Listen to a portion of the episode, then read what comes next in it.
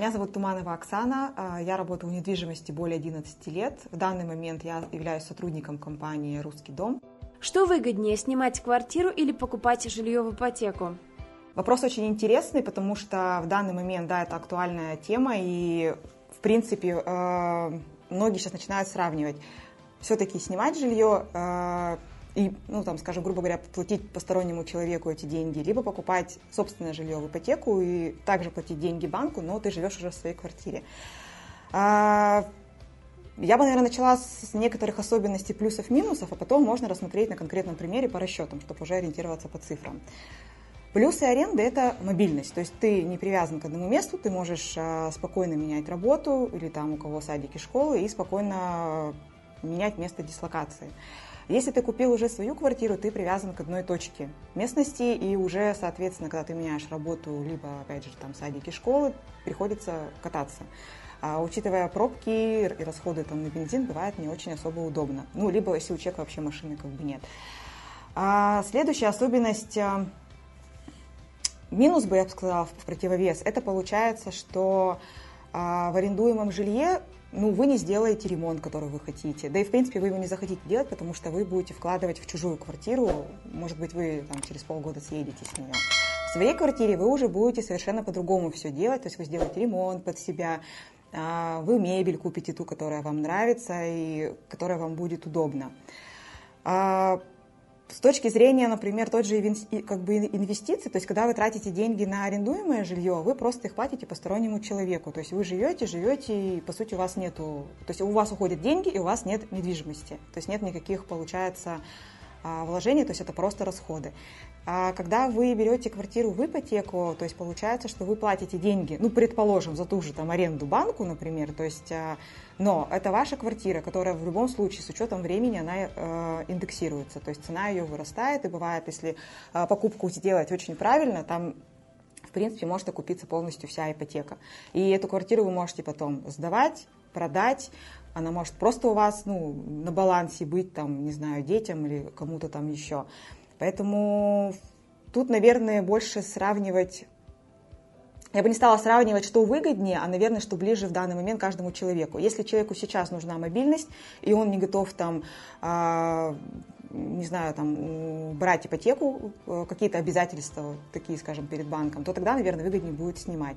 Если человеку уже нужна некая стабильность, и там уже идет упор на семью, там, соответственно, да, будет выгоднее покупка в ипотеку. Давайте сделаем расчеты на конкретных примерах. Предлагаю вариант рассмотреть выгодности на конкретном примере. То есть я за пример взяла однокомнатную квартиру, спецпроект, то есть это новые дома.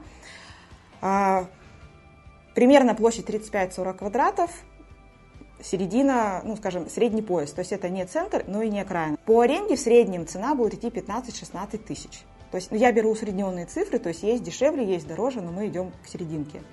А, плюс, соответственно, э, коммуналку в любом случае оплачиваете 2,5-3 тысячи. То есть э, ну, получается вот 15-16 тысяч. Если взять вообще вилку, это 13-20 тысяч будет. Если, например, мы рассматриваем квартиру в покупку, в ипотеку, то есть если взять вторичное э, жилье, ну как, то есть получается это новостройка просто в статусе с данного объекта, то есть когда уже подписан акт приема передачи и квартиру продает физическое лицо. А, например, стоимость квартиры я взяла, опять же, то есть вилка будет 3-4 миллиона, ну, опять же, берем этот же средний пояс районов, есть дороже, есть дешевле. А, берем среднюю стоимость 3 500. А, соответственно, в среднем на вторичное жилье ставка в банке будет 8-9%. То есть это тоже усредненная цифра. Первоначальный взнос нужен будет 20%, то есть это тоже усредненная цифра по банкам, где-то есть 10-15%. То есть от 3,5 миллионов это получается 7, 700 э, тысяч рублей. А, то есть ипотечные средства получается 2 800. Если взять а, вилку по расчетам, то есть я беру всегда 10, 15, 20, 25 лет. То есть это такие самые островки, скажем так, ипотечного возраста, то есть который я обычно рассчитываю клиентам. Например, при 10 годах это будет ежемесячный платеж 35 тысяч рублей. А при 15 это 27 500, при 20 24 и 25 лет это 22 500 рублей. То есть, соответственно, если мы берем, например, усредненную цифру э, аренды там, 15 тысяч, то э, в данном случае, если вот этот поезд брать квартир, то выгоднее здесь, наверное, по деньгам будет э, снимать, потому что это, ну, скажем, идет задел где-то 5 тысяч рублей. А, если либо брать уже более отдаленные районы э, города смотреть, а, ну, либо вот э, вы покупаете квартиру, то есть она у вас будет на 25 лет с ежемесячным платежом 22 500. Ну, коммуналка у вас там тоже прибавляется, соответственно. А если взять, я бы рассмотрела еще в момент строящегося жилья, так как у нас есть господдержка, она еще пока действует, и, соответственно, это, послед... это тренд, скажем, этого года – а, то получается ежемесячный платеж за счет ставки здесь снижается. То есть показатели точно такие же, стоимость 3 500, первоначальный 20% 700 тысяч, а ипотека 2 800, ставка я среднюю взяла 5,7. То есть она тоже варьируется, там примерно от 5 до 6%. Есть э, ставки ниже, но там уже тоже дополнительные условия включаются. То есть здесь ежемесячный платеж, например, на 10 лет будет 31 тысяча, на 15 лет 23 тысячи, на 20 лет 20 и на 25 18. То есть, в принципе, э, тут, тут уже варианты поинтереснее, то есть, в принципе, получается практически одинаково. Если у людей, у клиентов есть где жить, там, у родственников, не знаю, там, снимать, ну, что-то более скромное какое-то жилье, например, на момент, э, пока объект строится, то как вариант можно рассмотреть. Но здесь, опять же, нужно просчитать обязательно пропорцию ежемесячный платеж по ипотеке и аренды.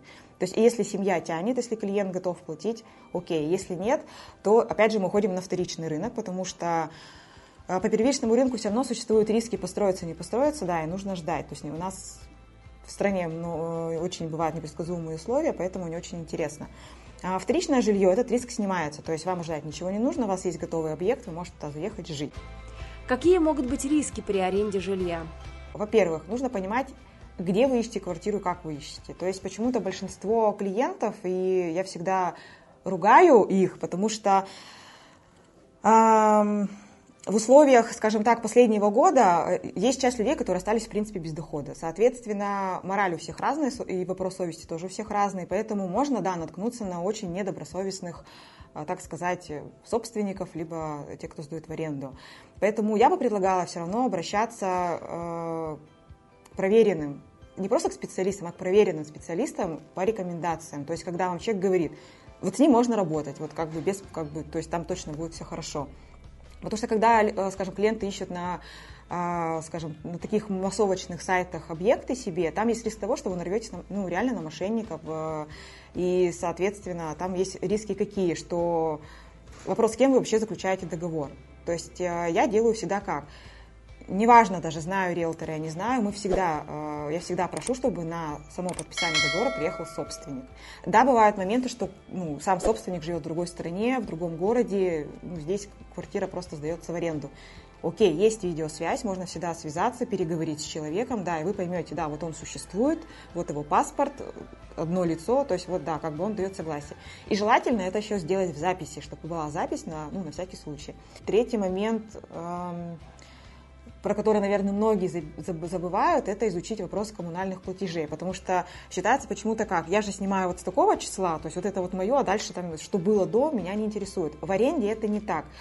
Объясню почему. Ну, например, если собственник а, умышленно сам не платил коммуналку, или его предыдущие ну, там, арендаторы не платили коммуналку, в какой-то момент долг накапливается до определенной суммы и начинает управляющая компания просто долбить кого? Тот, кто живет в квартире. То есть э, могут быть моменты отключения от каких-то ну, не знаю, там, электроэнергию могут отключить, с канализацией там сейчас что-то делают, перекрывают. Э, это начнутся всякие записки в дверь, там, вот это все. То есть вот оно вам нужно, то есть это получается некий момент ну, вообще дискомфорта, и ну, это как бы неудобно, неприятно, поэтому мой вопрос нужно решить как? Попросить прям либо справку о том, что там нет задолженности вот на, данный, на данное число, либо хотя бы как минимум это квитанции, чеки. Какие могут быть риски при покупке квартиры в ипотеку?